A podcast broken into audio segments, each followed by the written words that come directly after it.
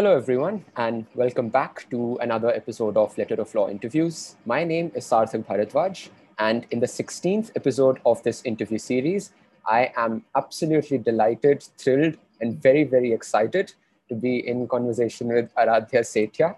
Uh, Aradhya graduated from National Law School, Bangalore, and went on to Yale to study for an LLM degree as an Inlaks scholar and he then did his MPhil from Oxford and is currently a PhD candidate at the University of Cambridge. So he has been educated at all the top institutions in India and abroad. And in today's episode, we will try to learn about his journey and hopefully our viewers who are interested in pursuing a higher legal education will benefit from it. Other than that, Aradhya is a prolific writer and researcher. I will link his scholarship in the description section of this video. So be sure to check his work out. Um, with that, hi Radhya, and thanks for joining me today. Uh, thank you, Sarthak. Thanks for having me. I'm looking forward to this conversation. Wonderful. So uh, to start this off, Aradhya, Aradhya why don't you uh, introduce yourself a little to our viewers? Well, yeah. Um, so yeah, I'm, I'm, I'm doing law PhD right now at Cambridge. Um, mostly, I um, when I'm not researching, I like to play a few sports, but not much. Uh, I'm, um, I'm, I'm basically from MP, uh, which is where I grew up, a town called Jaora. And yeah, has been a couple of years since I moved out. Uh, but yeah, I mostly work on constitutional law currently for my PhD. I'm my PhD project deals with how should we regulate and think about political parties within constitutional law. Um, it's um, it's it's always been a challenge um, because political parties really wield a lot of power but we don't know what to do with them. Uh, common in common law, there were sort of, um, you know, entities same as like a cricket club or something like that. Um, but uh, so yeah, so I'm, I'm just this, this is a puzzle that has occupied me for a couple of years now. Is that there's such powerful entities that exist out there, but we barely think about them uh, as lawyers. Uh, yeah, that's that that's where I am right now. Right, wonderful. So, Aradhya, to start this off, um, why don't you tell us a little bit about your time in law school? You know, you went to NLS. So, how was it like for you, and what were the activities that you were involved in? Yeah, um, I was I was one of those Enthu cutlet first years, as our seniors used to call it, uh, where uh, uh, you enter and you're like, oh, there's this world out there, so many things to be done, and you just meddle with everything else and everything that's available to you. Um, and then at some point, you suddenly realize, oh no, uh, you also have to uh, do something about the the grades and the, and the exams that come up. And at some point you I, I, at some point I decided I narrowed down on a few activities. Um, so yeah I, I did all those sort of regular activities that law school law students would do in their first year second year mooting debating um, other stuff. Probably the only kind of activity that I didn't participate and regret not doing it is as um, alternate dispute resolution uh, competitions. Um, but apart from that, yeah, at some point uh, I decided I've uh, sort of uh, not decided, it's more of I discovered that I really enjoyed writing. And it's not because writing per se is a very enjoyable task, it's very painful. Uh, it's, it's, it's, it's horribly painful task.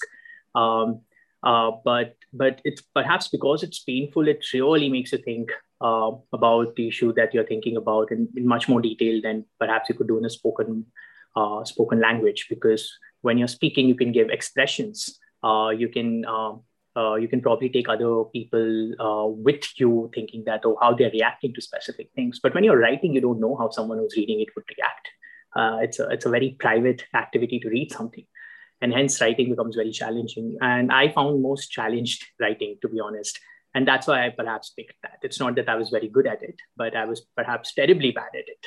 And it got me um, uh, basically that just just bugged me that why I'm bad at it, and then just started focusing on it quite a bit. Um, but to be honest, I uh, didn't publish much uh, later years of my law school.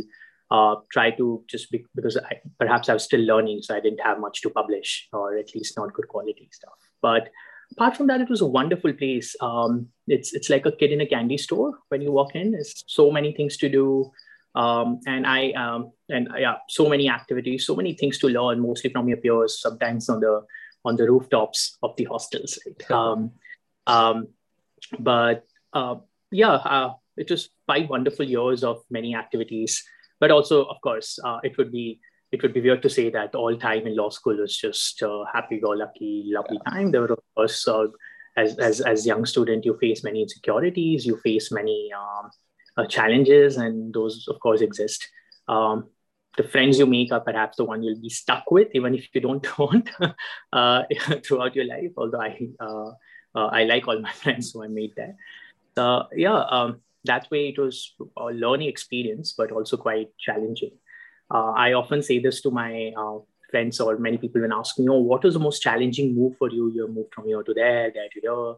And I often say walking into uh, the first year of, of, of, undergraduate law school was, was, the, was the most challenging experience because uh, from there to somewhere else is you, you're expecting and you're probably older uh, to be a bit more mature, but you just don't know when you're moving as a 17 year old uh, to this uh, to this places. Um, but yeah, I, I, I really liked how sort of free going the time was. You had four hours of class in the morning, and you come back, and of course you'll have some work to do and stuff. But you uh, but you bother about it when the deadlines come close. Apart from that, you just, um, but at least I was the one who was just making plans every day on after classes. I know what to do now, and the day will take its course. Uh, uh, those days are difficult to come by uh, again, um, as much as one would expect. Um, but yeah, that's how I'd, I've just. Wonderful.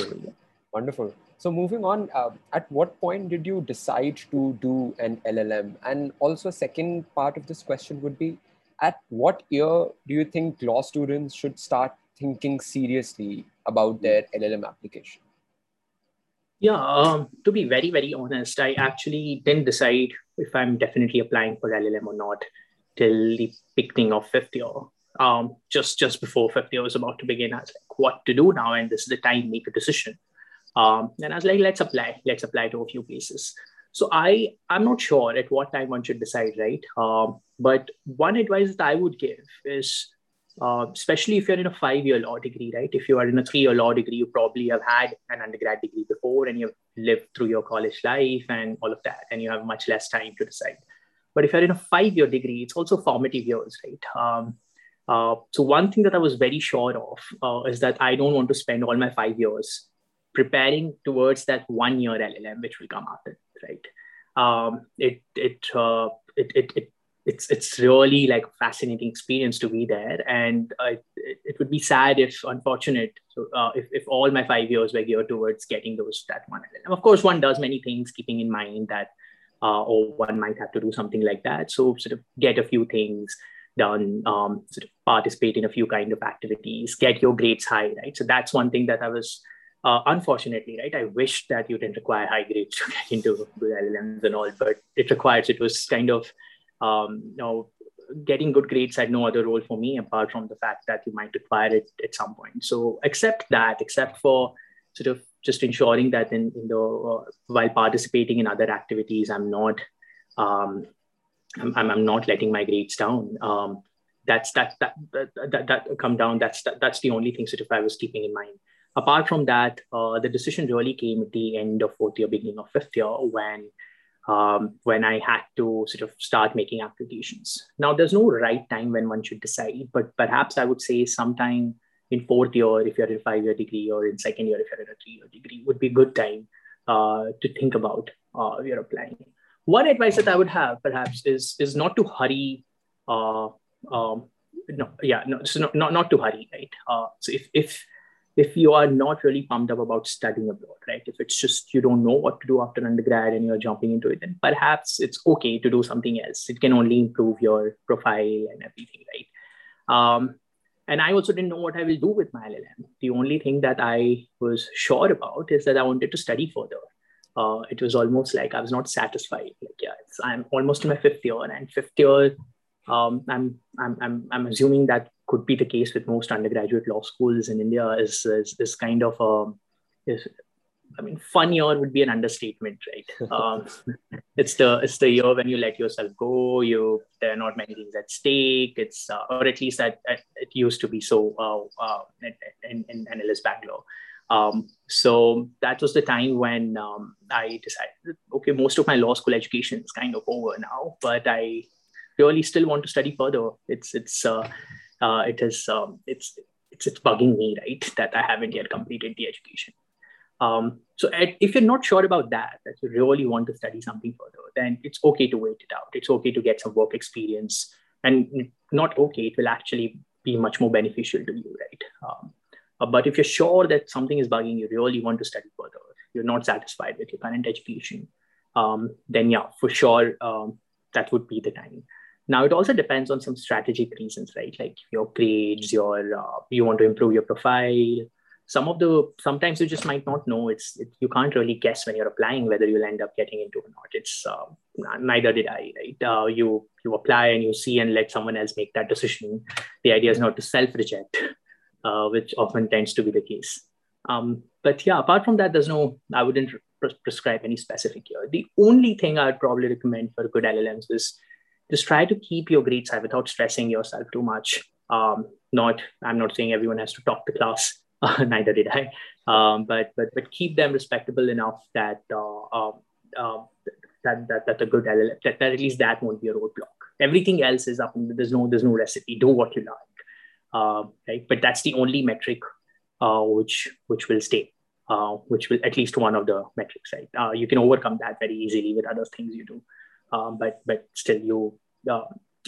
apart from that, there's no, I wouldn't say there has to be some serious planning for certain kinds of LLMs, publications, and all help. And that's why I didn't end up uh, publishing anything, uh, or at least not any major piece till the end of fourth year. It's uh, when I decided on to apply for LLMs, I, I had some good papers, I realized, but I was just writing them to learn, right? Um, as I said, I was terrible at that. So I was like, why not? Let's write more to learn. Yeah. And then realize that, oh, now I should send some some things I've written for publications because it might matter for LLM, uh, if nothing else. And uh, that's when in fifth year, I decided to send some things for publications and it worked out. Right. Uh, so what you said about waiting it out if you're not sure is actually a good segue into the next question that I have. You went to Yale uh, directly after your undergraduate degree without any work experience, though you had interned with the Attorney General and uh, judges of the Supreme Court. So, did the lack of a work experience feel like a bit of a disadvantage at any time, or were you able to cooperate and you think it, it doesn't make much of a difference if you're serious enough about your higher education? Correct. Um, now, I wish I had two Aradhyas living life, right? um, uh, if uh, one who went without work experience and one who yeah. went with work experience um, and I could work out the counterfactual. Uh, but uh, but I would say I at least didn't feel that way. So one reason was that because when I went, I had not really invested myself into any particular area of law. That I was, if I had worked in some area of law for a couple of years, I might come with a judgment that, oh, this is my area, right? That's exactly why I took the work experience, that I will know what I want to specialize in. And once you do that, uh, it might be limiting in the sense that you tend to very easily avoid courses which might not be uh, your interest area, but which might actually be great courses to learn. So my LLM courses were very, very diverse, very broad. Um, I, I, I, studied constitutional law, but I also studied international trade law. I did I, I, did some stuff law and economics related work. I did some law and technology related work there. Uh, so it's it's one of the advantages of going early is that you really get to explore so many options are available. I took a course in a politics department right? Uh, which i might not have. I worked i was like oh this is my area. And this is where i specialize in. But on the other hand if you uh, if you've worked and you know this is i have one year and i have to focus right? And then you can really tailor your courses according to the focus you have. So both of them are uh, have their pros and cons right? Um, I would I would imagine that it, it, didn't really. I, mean, I, I didn't really feel that. Um, um, um, feel, feel that if I had worked, I would be a better LLM student. It might just be that I might have made the use of my LLM slightly differently. Uh, very very. Uh, but but but but it doesn't mean that I would um, um, I, I, would discourage anyone from going immediately, right? Uh, because it, uh, when, when it comes to when it comes to actually studying for courses, right? When it uh, when when when you are when you're there, uh, what it counts is really you have to really put yourself academically into it, right? You can't just be like, oh, I've worked, so I put my working skills. In fact, some of my friends also struggle with it because uh, working skills are very different from what you require to exert yourself academically, right? uh, as a student, or uh, or sometimes when you're doing research projects in your LLM.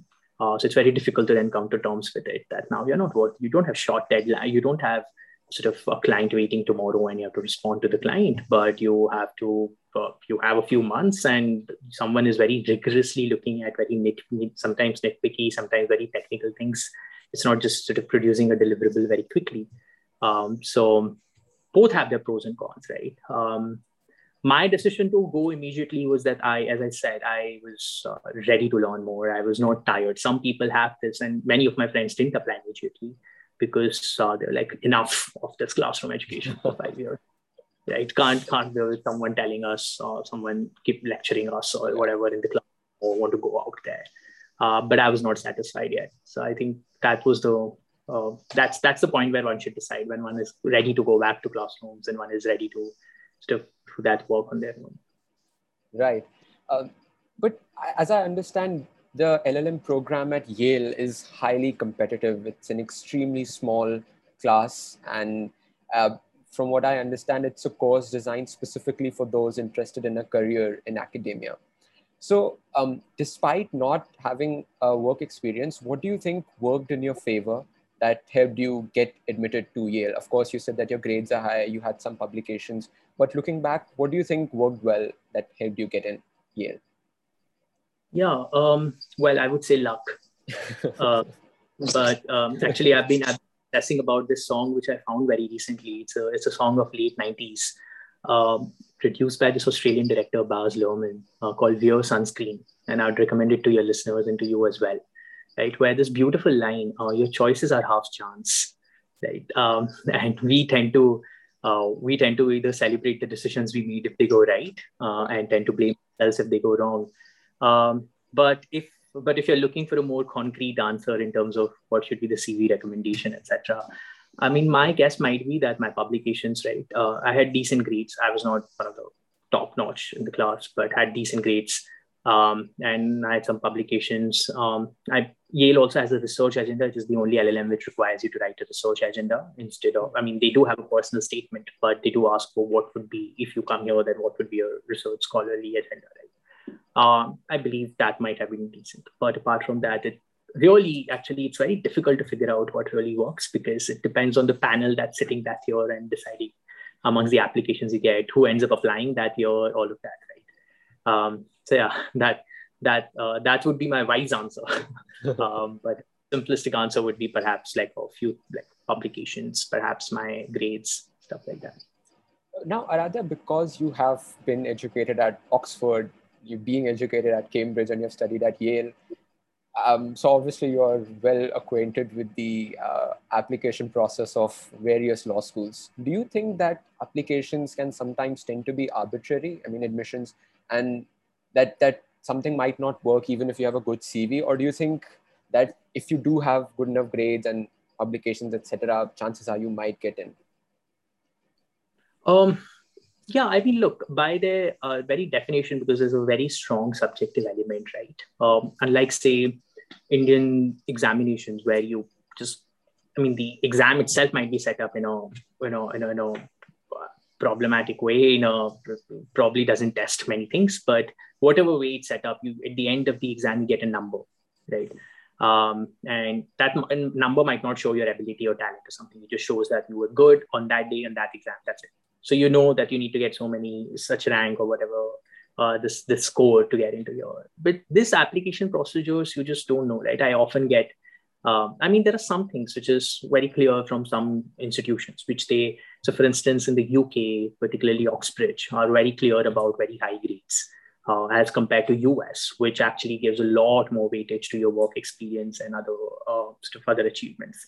Uh, here, if you're applying, then they're very, very sure that unless you are one of the top rankers, uh, you will not make it. Um, and I, I did apply to Oxbridge as well when I was uh, in undergrad. Uh, luckily I could make it, but I still didn't know what decided right. Uh, but but but in the US, for instance, it gets a bit uh, it, uh, much more uncertain because you uh, you you don't know what will click with who's the selection panel, right? So you you might have great work experience, but it's difficult to translate it into a CV entry, right? Mm-hmm. Uh, it's um, the CV entry might look very uh, very of regular and not much because that's uh, that looks like an ordinary job but it's very likely in that ordinary job you might have had some really uh, uh, impactful or, or, or, or just great learning experience, right? Now you do get statements of interest and all to show that, right? But as far as I know, um, at least with the postgraduate admissions, right? Undergrad ad- admissions in this places could be different, but in postgraduate admissions, there is um, there is uh, the, the the thing with the statement of interest is that um, and I might be wrong about it, right? Uh, but perhaps one of the reasons they put these questions to see students would commit any mistake rather than to expect some stunningly great statement of interest, right? Um, there's I, I I don't write some great statement of interest or personal statement. Very someone will read it pedestrian. It's a very fair pedestrian statements of interest, very uh, very template like right uh, the ordinary you use very ordinary language no no no I, or at least i don't use any stuff flashy life anecdotes and all of that i try to keep it very because uh, it's it's not that my life was geared to study for an llm right it's just one of the things you do yeah. uh, which is a state you want to make um, make it sound like or you everything you did uh, was geared towards somehow this one degree, right? And if it's not, then it's difficult to come out. If it was, then yes, you might have a very linear trajectory. But if it's not, then it's difficult to come. So um, my understanding is that that it that it's likely to be that there has to be an element of arbitrariness in, in admissions, but that doesn't mean that they're just closing their eyes and picking anyone, right? Um, mm-hmm. What I'm saying is that there's always a pool of students, right? Uh, I mean, for sure, there are many rejections which are very clear that there should be rejections by anyone, right, uh, on certain grounds. Um, but there's definitely a pool of students who come very close to getting admitted, and who are rejected. Could very well be about the specific panel making that decision. Could very well be about some very minor things here and there in their CV and stuff. Uh, so it, uh, yeah. So once you're once you're almost there, right? Once, but you uh, within within a larger pool of applicant applicants, you you you there will always be like a few people who you don't know how they're selected. Uh, very interestingly, Cass Sunstein, who's a very famous legal scholar, has recently came up with a book oh, yeah. uh, on. Noise. Sorry, sorry, I'm I'm I'm confusing. Um, uh, uh, no, not Cass Sunstein. Sorry. Um, recently, uh, uh, the uh, Harvard philosopher has come up with a book, Tyranny of Merit, right? Um, Michael um, Sandel. Michael Sandel, right? Um, and uh, I was recently listening to a podcast about uh, what he was saying about his key ideas. And the key idea was that half of the, uh, the, the, when this when they go ahead selecting students, after the shortlist, right? After the shortlist, the number of students that they have and the actual number of admissions they make, there's very little difference. Uh, between the candidates, and it could it could very well be on the grounds which is very difficult to figure out if they are justified on. So my yeah my there's definitely some definite rejections, right? You could see that, yeah, some people might not be there, uh, at least whatever criteria that the university has set up according to that. But then, amongst many other rejections or acceptances that you get, there's a lot of chance and luck. Right. Uh, thanks for that. So moving on, it's also humbling. It's also it's also humbling for you, and both way. If you if you do well or if you do badly in the applications, that it's not all your fault. Neither is all it's all your achievement. True. That's that's very well put. Uh, so moving on, uh, let's talk about a few of your publications that you were telling us about that probably worked in your favor to secure an admission in Yale. Um, so I understand that numbers are by no means a metric to decide your application, but just so that our viewers get a broad idea, um, where all did you manage to publish as an undergraduate student and how many publications were there? Of actually I don't remember numbers, but it were not more than four or five publications, I think. So I um, um, I published in some of the OUP journals. Um, I used to work a lot on law and tech. I still take a lot of interest in law and tech. Um, when I was an uh, undergraduate student, I still continue to keep up to date with the developments in that field, although my PhD project doesn't directly deal with it. Um, but I did publish in OUP's intellectual property law journal. Wow. I was there. I published in uh, uh, a law and tech journal there. Um, I was another paper was accepted uh, uh, in this journal called Journal of Evidence and Proof, which is one of the top evidence law journals. Um, but I didn't end up uh, confirming that publication and sent it somewhere else. But um, and there were a few Indian publications as well.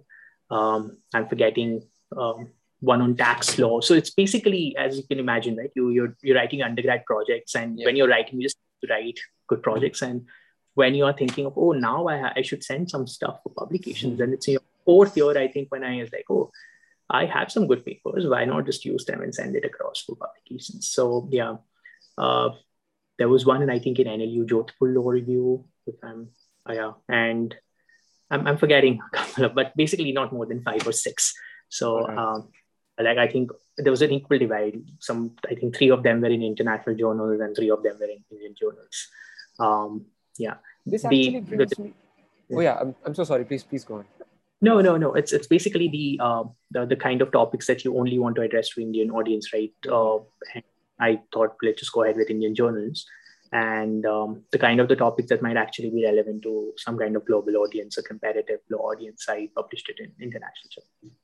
So, just a connected question to this Do international journals carry more weight when an application is being considered, or are Indian law review journals of equal standing? Yeah, so it all depends on specific journal, right? So uh, it's not Indian versus international as much as just a relative uh, reputation, so to speak, or just long or or or, or your peer review, the, the kind of peer reviewers those journals are getting, right? Mm. Um, so one can publish. There are many sort of international journals which are borderline scams. Right? uh, uh, you can pay money and get published and oh, stuff yeah. like that. Um, so it's not about international versus Indian. It will be very easily figured. But some Indian journals are fantastic, right? Uh, Indian Law Review is a fantastic law review, right? Uh, much better than many, many international law journals, I'm sure.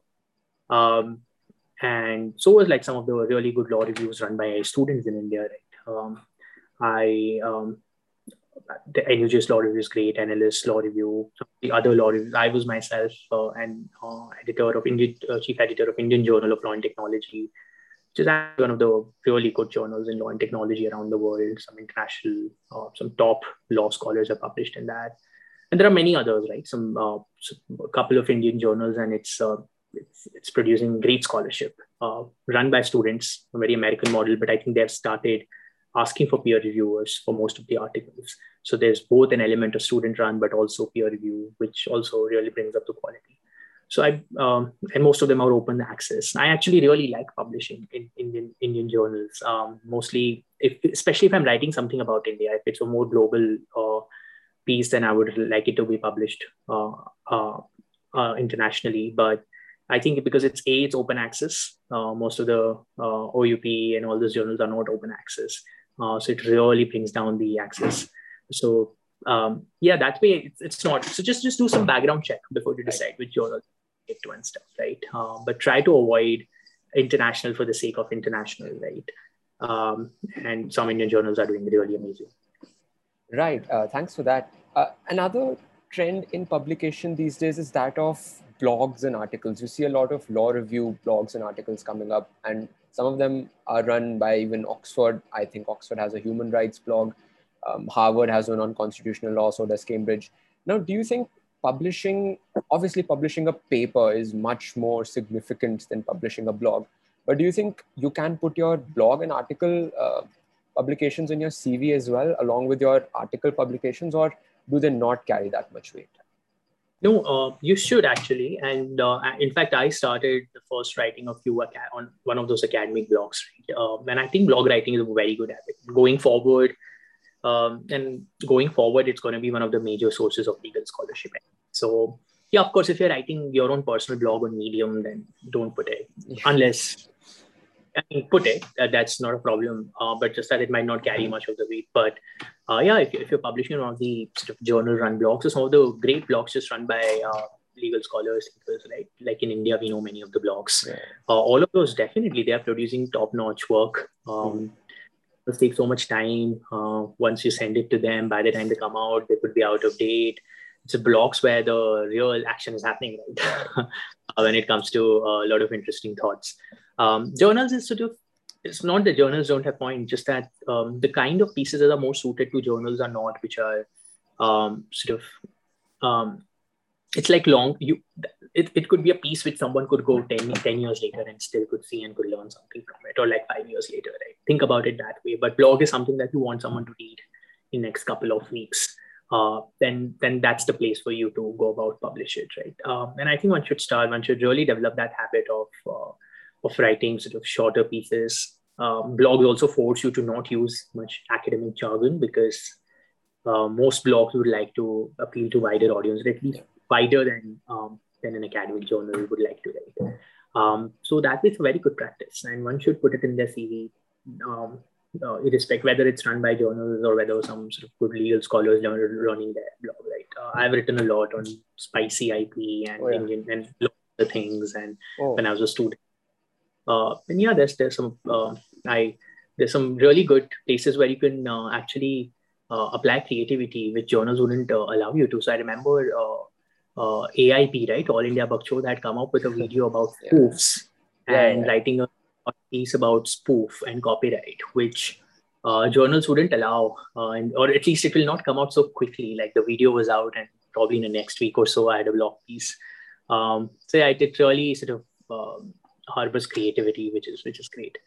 Um, and yeah but it's, it's always great idea to actually start and write blog posts and see if those develop into some ideas which are mm. which which could be relevant a couple of years down the line and then develop them into broader ideas and publish in the journal right and blogs also great way to think it out loud yeah. because the stand in academic journal you're going for peer review or at least much more rigorous there are blogs also which have peer review now but you're much more rigorous peer review right in academic journals so blogs are a good way to put your thoughts out and perhaps later then develop them into like a broader article because once you publish you can send it to a few people or some people might respond to it um, and you might end up thinking a lot more about it after you write a short piece.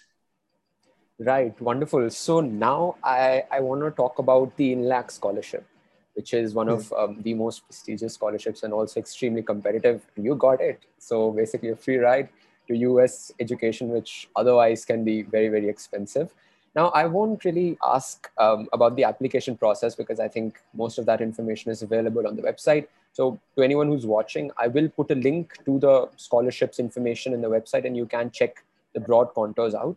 To Aradhya, I will ask um, what specific strategy did you apply, if at all there was one, uh, while applying for the scholarship? Because it's so competitive and it's very hard to get in and it's also not restricted to just law right? I suppose there are other disciplines which also get the scholarship. So how was your journey of getting Inlaks like?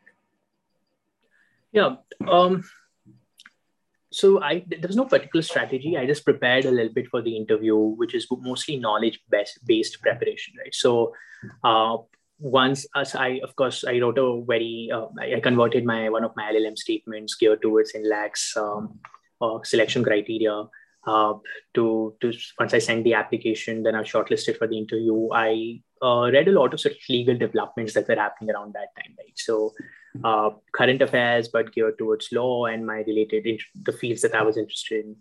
Um, so a lot of law and technology, constitutional law, those kind of uh, issues that I was focusing on. Now, if you're interested in that, you probably might know those developments happening anyway, right? But um, but it's it's good to sort of brush up, read a few uh, either blog posts or or or or, uh, or op-eds on those areas, right? So that was kind of my preparation. Plus, also you might have put many things on your CV, so just uh, figure out exactly what you put, right? Some things you might have done a couple of years ago and you might not exactly remember.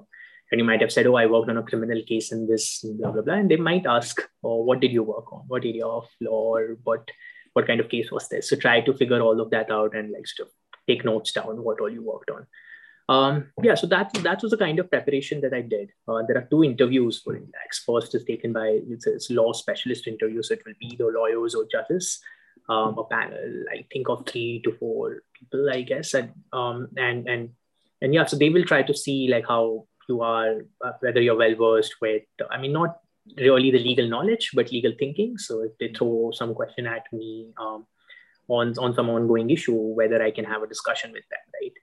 Um, but I was at, at least I was not asked any knowledge based questions. Uh, tell me this or tell me that. It's mostly about, uh, in fact, uh, I was asked a question about uh, um, plea bargaining and whether this idea, what do you what do I think about this? And I remember them also telling me, uh, do you want us to explain what plea bargaining is? We can. I was like, no, I, I know the basic idea, but even if you didn't know, then there were or at least that's my experience. Now, again, uh, I've only sat in my interview, so others might have had very different experience. Right. Um, final interview was a very general interview, so I don't know how I could prepare for it except for just uh, telling myself calm down,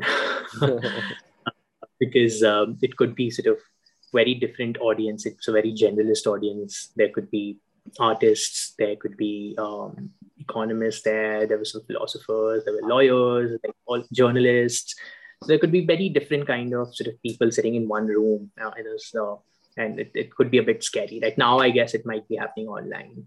Um, but um, um, but yeah, I, I don't know how else could I prepare apart from preparing for that first round, which is just brushing up my CV well, knowing exactly what I did and why I wrote what I wrote in my CV, um, knowing the good reasons for what I why I want to do LLM, uh, how will it be of any use, right? Or uh, whatever work I'm doing after that. Um, and being reasonably certain about what you want, at least in the immediate future, out of your LLM, right? Uh, even if you don't, I mean, even if you don't know exactly where you'll end up, right? You don't need to have clear chalked out path, but this is what I want to do or my when I'm doing my LLM, this is what will be in my mind uh, when I'm doing LLM. That this is where I'm headed after the LLM, or at least if things work out, this is what I'd likely I'd, like to be headed towards.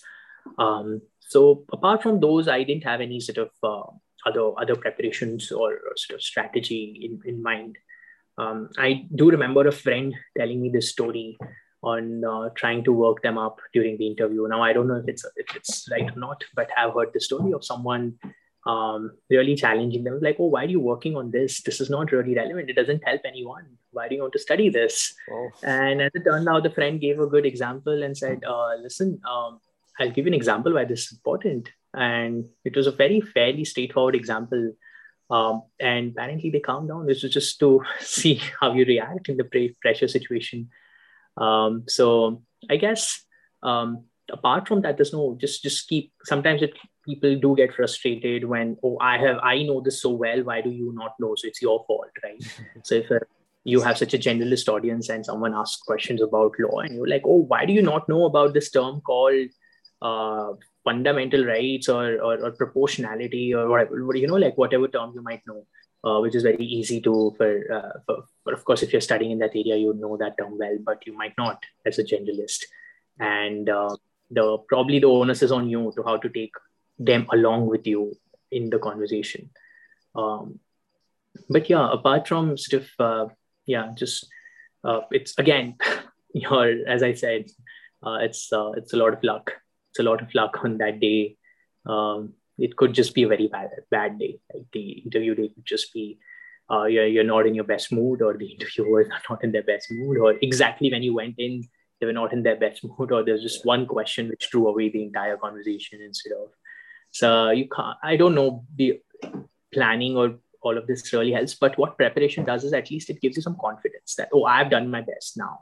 So I put some effort, I've, I've read stuff and I've prepared my CV well so it gives you some confidence. I think that's the only addition of preparation, not really as if like you could really crack the interview. There is some, or, or at least I haven't figured out. If you actually figure out, please let me know. All right. Uh, so moving on, Aradhya, do you think that the law school that a student goes to in India matters while applying for the Inlaks or a top-notch college like somewhere in Ivy League or Oxbridge? Or do you think that law school isn't an important consideration? Um, it's a difficult question to answer. I wouldn't think it would be as important as um, as we would think, or as you or as many students tend to think. Um, so the uh, it's definitely exaggerated the impact of law school year from. Um, it might be it might be of effect in the sense that the law school you go to might give you certain peer group and might have certain additional opportunities which law schools which other law schools might not and hence you might be able to use those opportunities to bolster up your experience and your cv and your knowledge but as such as as, as sort of you are from this law school versus that law school is not particularly as important as you like to think right i have, I have friends here who have, um, have come from very very different law schools um, from india and are doing llm here or have done llm here uh, and at other places uh, so it's it's uh, it's as such it's not important for its own sake. It's not it's not the tag, right? It's it's uh, you might someone coming from um, a, a, a, law school which does not have as many opportunities might have to work figure out where those how to find those opportunities, right? Uh, but once you do that, um, then um, it's it's the which law school you went to will not necessarily hold you back. Um, yeah, that's that's that's what I would say. Uh, so it's reflected in a it's it's it's it's reflected in how you might end up uh, that you might have to end up sort of putting extra effort. Mm-hmm. Uh, but I don't think it's reflected directly uh, in terms of oh you're coming from this law school so you shouldn't get into this because at least empirically we have seen people from very diverse law schools going and doing LLM at uh, absolutely top notch places abroad. Right, that's encouraging. Uh, so the next question is again about foreign education, especially in uh, America. Without a scholarship, an LLM can be extremely expensive if you look at the tuition costs and everything. Now, a lot of students who perhaps go for an LLM might have the consideration of obtaining a job after that degree, but a lot of interviews and other uh, writings have shown that getting a job after an, an LLM might not be as easy as you think. So, do you think that without a scholarship, it is still a good investment to go abroad and study, uh, especially when opportunities might be scarce after that economically? Look, uh, depends very much on your personal circumstances. I wouldn't have wouldn't have been able to, right? Um, even if I wanted to. So yeah, uh, unless I'm guessing it's also on what depends on what you want to do after that, right? Um, so it's definitely um, if if if you want to go into sort of corporate law firm jobs, then they might be paying very very well. So it might be worth investing. If you're very sure that's the career you want, then then then you might see this as literally as sort of an economic investment, right? For the benefit that you get out of very high salaries abroad in corporate law jobs, right? Uh, but if that's not the case, and if you say want to be in academia or you want to make some policy based career or something else, uh, then it will be very difficult for you to keep this very high. Either you're taking a loan or, or, or whatever, borrowing money from wherever you are borrowing money from. Uh, it will be quite a lot of pressure, right? And you might be then forced into taking up work that you might not like. Um, but again, it depends on your personal circumstances. Um, if if you are uh, if you can afford it without any major pain, then yes, but I guess most people, uh, most Indian students wouldn't be able to very easily. Uh, there was very few lucky. Uh, they have to be very privileged to not be uh, worried about it. Uh, but most people would be. So in that case, I'll I'll recommend that sort of if if if you're depends on what you want to do after that, and if it's something where uh, you might not reap a lot of economic benefit very immediately, right? If you are going into academia, if you're going into policy, if you're going into any such career, uh, then you might, or say you're coming back to litigation in India where for at least a couple of years you're not getting paid very well, mm-hmm. uh, then it might be a very um, then, then you have to think about it whether this investment is worth it, right? Uh, and I would, I, if if it were me, I wouldn't do it.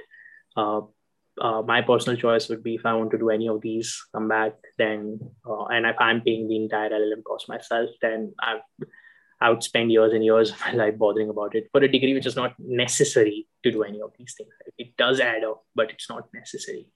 Um, and um, yeah, that, but that really depends on your personal circumstances. I, do, do, I mean, I would also say that the impact of LLM and like further education is also slightly exaggerated.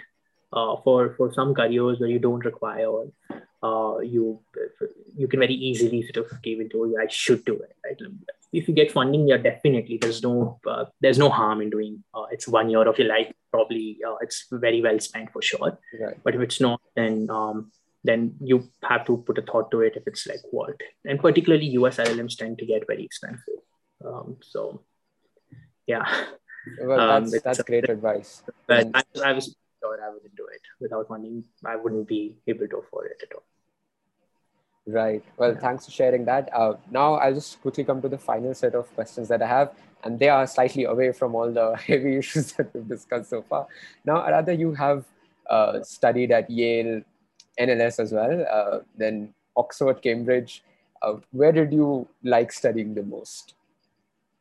Well, um, to be honest, my best time was spent at NLS. Um, that's the time. I mean, uh, all. I mean, these places are lovely. Um, there's no doubt, but that's where like I found myself. I learned all the things that I. I mean, that's where I laid my foundations, right, and then you build up on that.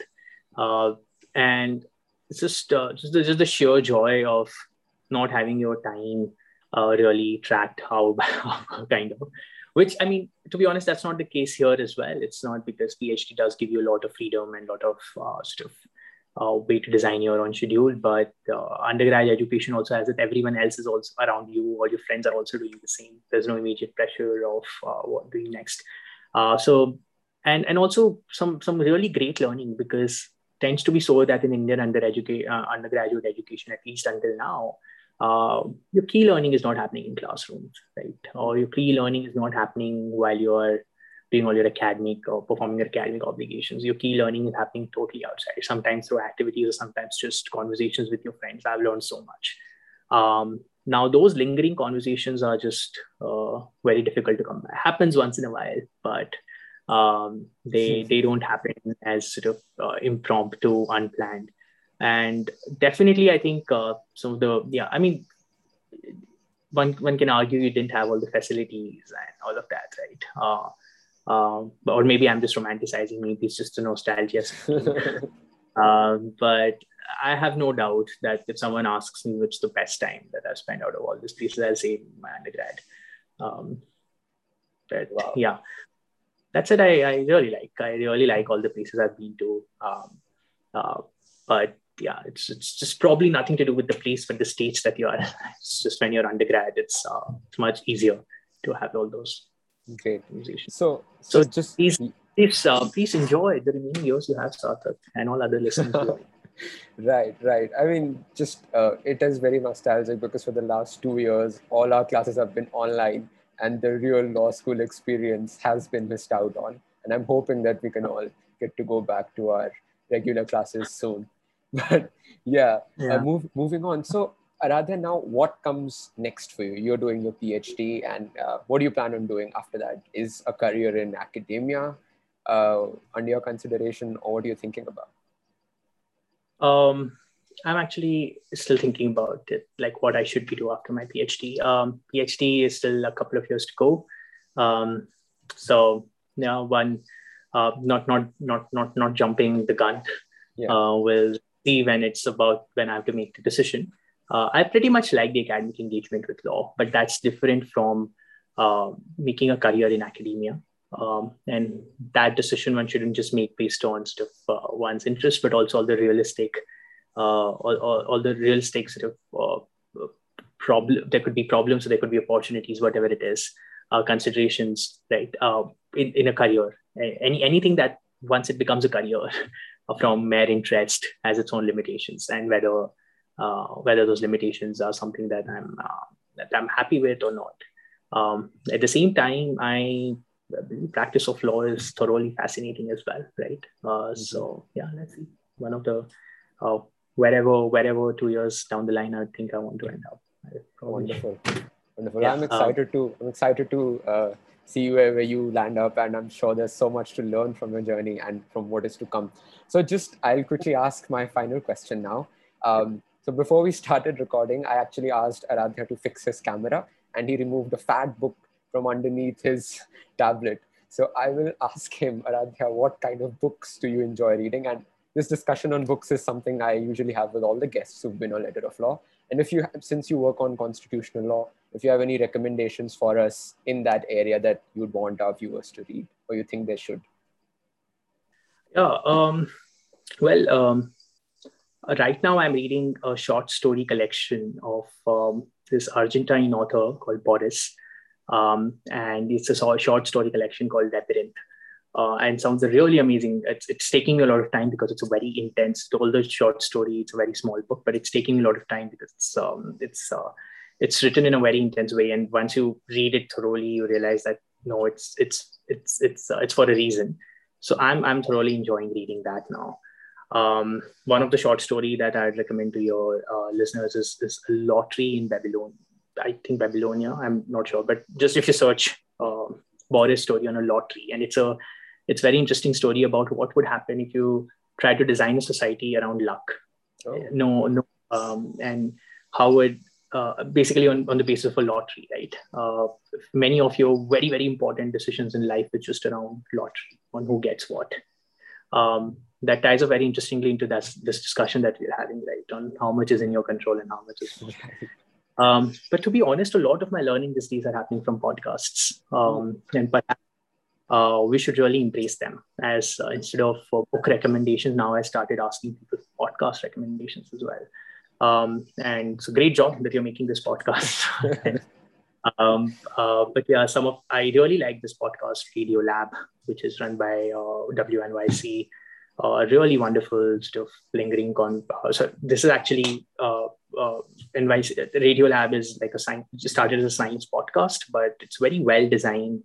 Um, podcast. But of course, there's also very there's an Indian podcast, The Seen and Unseen, it's about oh, yeah. lingering conversations over hours, mm-hmm. and some really fascinating discussions there. I was recently listening to Karthik Muralidharan's um, episode on Indian healthcare. Uh, some fascinating points there.